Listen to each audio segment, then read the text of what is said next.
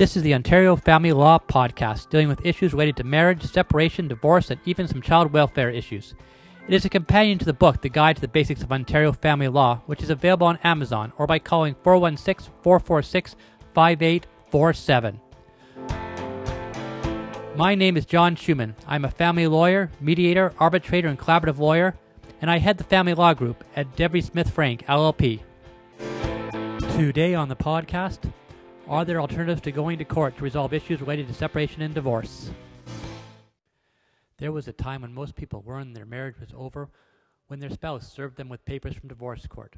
The only way people resolved the issues arising from the breakdown of their marriage was in court, with bitter attacks, vicious arguments, and large legal bills that are often associated with court proceedings. However, many people felt that fighting it out in court was not for everyone, and the fight itself was very bad for the kids. Still very bad for the kids. Now there is a range of ways to resolve the issues that arise from separation, be they parenting issues, support issues, property issues, or many of the other legal issues faced by separating spouses. Court is just one of these options, and it is only truly necessary in the most difficult family law cases. Separating couples may still need help working out the issues between them, and they may still need some structure to move their matters forward. How much help and how much structure they need determines where they fall in the range of options for resolving the issues arising from the breakdown of their marriage. At the not much help, not much structure end of the range, there is the kitchen and table negotiation, where the former partners work it out between themselves. At the other end is court, which can be necessary when one or both former partners are acting very unreasonably, usually as a result of mental illness, substance abuse, propensity towards violence, or other similar problems. In the middle are negotiations with lawyers, mediation, mediation arbitration, and collaborative practice.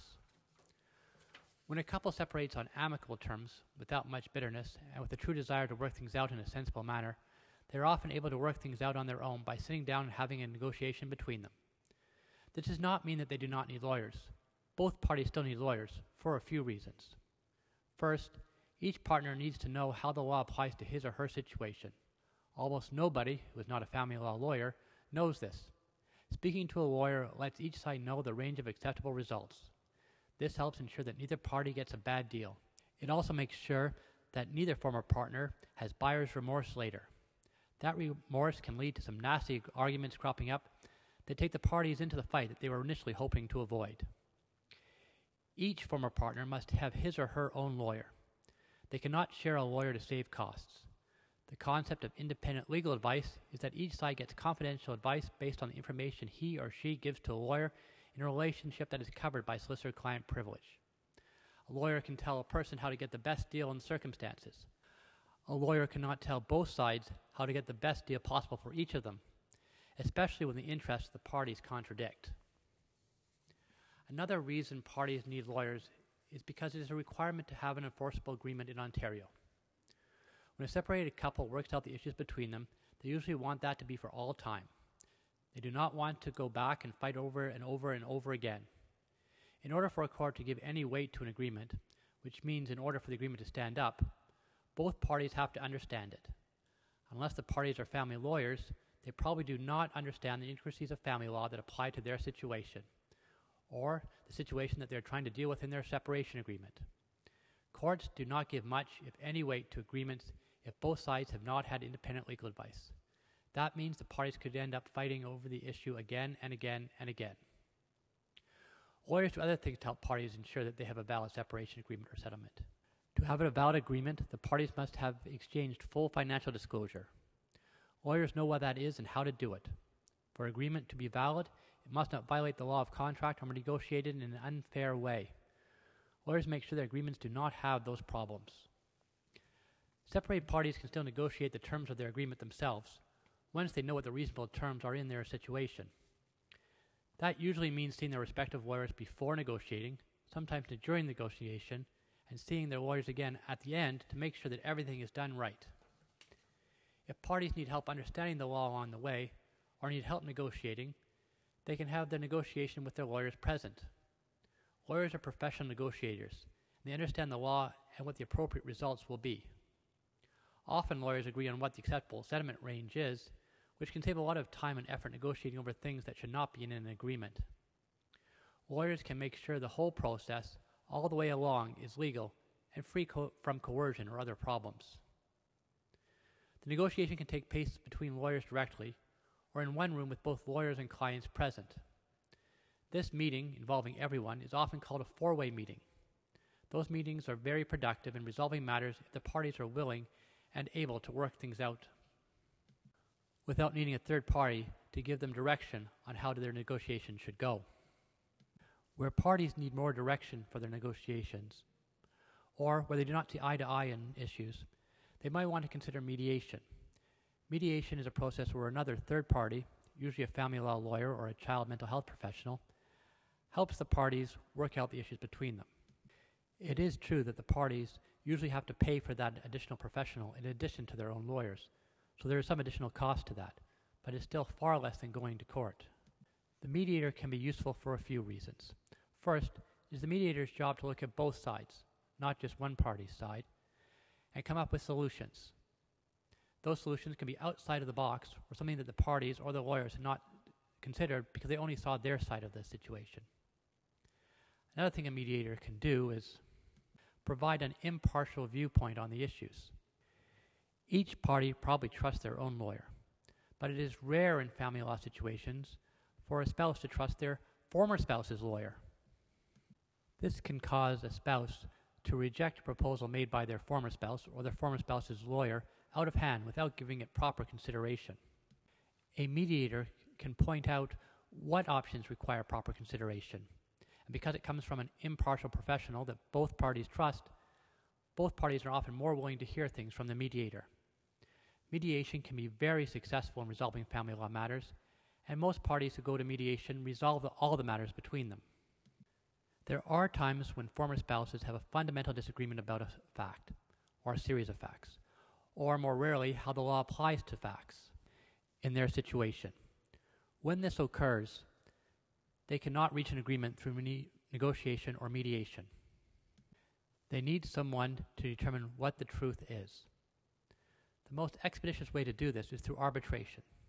Arbitration is a process where the parties select a third party, usually a senior family law lawyer, to resolve the issues between them by deciding it, and their decision is binding. In Ontario, a family arbitrator's decision is binding in the same way that a family law judge's decision is binding. It is the final say on the issue, subject only to the rights of appeal. Although the former spouses have to pay for their arbitrator, using arbitration is still almost always faster and less expensive than going to court. The reason for this is that both parties agree to the arbitrator and they also agree to the arbitration process. The arbitration process can be very different from the court process. The court process is designed to have all sorts of safeguards because it is a process that one party can drag the other party into without getting their permission first. In arbitration, the parties get to choose how the arbitrator will decide the issue between them. That can involve having a full out trial, just like in court. Or it can involve having a more simple process where the arbitrator decides everything based just on writing. Sometimes the arbitrator can decide everything just based on what the emails say between the parties. The important point is the parties have to agree on the process they want to use and how streamlined they want it to be. Once they decide on that process, they have to live by the results.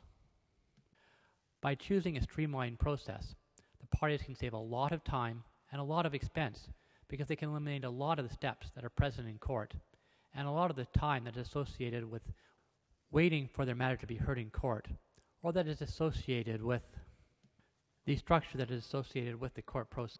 Another big advantage to the arbitration process is the parties get to pick their judge. You don't get to do that if you're going to court. You get whatever judge is sitting on the day that you show up. That judge may have values that are very different from your family. The judge may come from a completely different background from your family and, may not understand what is important in your family. That judge applies his or her own values, even if those values are very different from the values that both the spouses agree on. The spouses are still bound by the judge's decision. Separated spouses can agree to use an arbitrator that shares both their values and as long as the arbitrator makes the decision in accordance with the law of Ontario and uses a process that treats both parties equally and fairly, the arbitrator's decision will have the same weight as that of a judge. That is true even when the arbitration process goes much faster and costs much less than going to court. A hybrid option is mediation arbitration. In mediation arbitration, the same person acts as a mediator, trying to mediate the issues between the parties, and if they cannot come to a settlement, then the mediator becomes the arbitrator and decides the issues for the parties. The decision is just as binding as other forms of arbitration. However, in coming to the arbitration decision, the mediator cannot rely on anything that was said or done during the mediation phase. This may make it sound like the mediation phase is pointless, but it is not.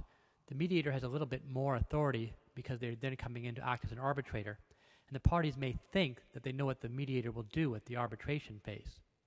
Keep in mind, though, that during the mediation phase, the mediator's role is to settle the issues between the parties. In the arbitration phase, the arbitrator's role is to decide the issues in accordance with the law of Ontario. That can result in a different result than what was discussed during the mediation phase. This can be a very effective way for parties who have difficulty seeing eye to eye to come to a resolution of the matters between them while avoiding some of the expense, time, and acrimony associated with court. Another alternative is collaborative practice. Collaborative practice is an entirely different way of looking at the issues between the parties. It's a negotiation style, but it's a negotiation style that is very different from the traditional style like that you see when you're buying a car. It's not a style where one party comes in high and the other one comes in low. Rather, it is a brainstorming session. The parties sit down, throw out all the possible ideas that could resolve the issues between them, and then they discuss them. The lawyers do not act in their traditional advocacy role. Rather, they act as facilitators for discussion. They help the parties consider each other's options. That can include helping their own client understand the other spouse's proposal, perhaps even promoting that proposal to their own client. In order for this process to work, the parties start out by agreeing that they will not go to court. No matter what happens, they will continue in the collaborative process until the end and resolve the issues between them. If either of them backs out of the collaborative process, then both of them have to start over from scratch, using new lawyers and new documents, and not relying on anything they discussed on in the collaborative meetings. This requirement enables the parties to speak freely during the collaborative meetings without any fear that anything they say will show up in court documents later. It also makes it very expensive to go to court, even more so than usual. That can be a big incentive for the parties to stick with the negotiations and not back out of them. As the name implies, parties in a collaborative process have to want to collaborate.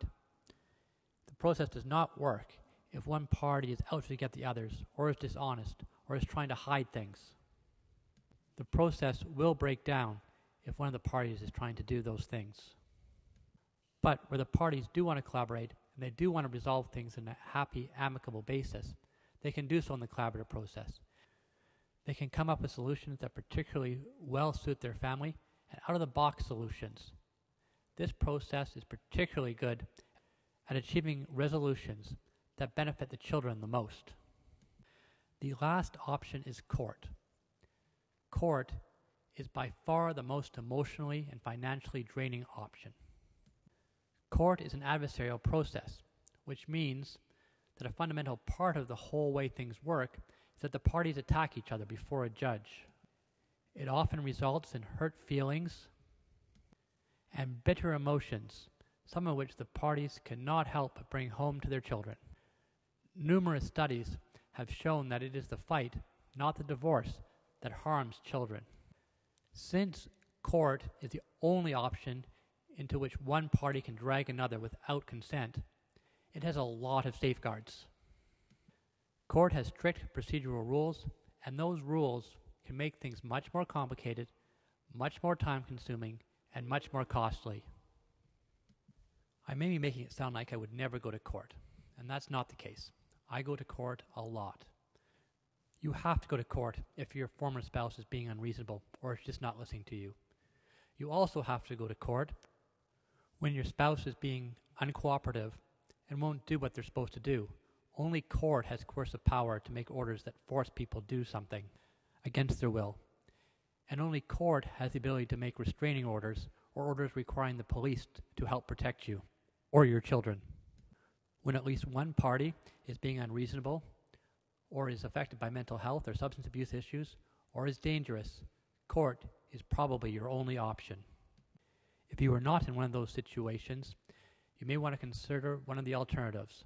They are all cheaper, and they all give you a better opportunity to maintain a relationship with your former spouse. That can be important if you're going to co parent with them so that you can both attend your children's graduation and wedding, and so that you can avoid the long term psychological damage for you and your children that can be the result of a long, bitter fight. How you choose to resolve the issues arising from your separation can be one of the most important decisions you make in your life. Watch for more Ontario family law podcasts dealing with issues related to marriage, separation, divorce, and some child welfare issues. My name is John Schuman. I am a family law lawyer in Toronto. You can reach me at www.devrylaw.ca, www.devrylaw.ca, or you can call me at 416 446 5847. Thanks for listening. We will talk again soon.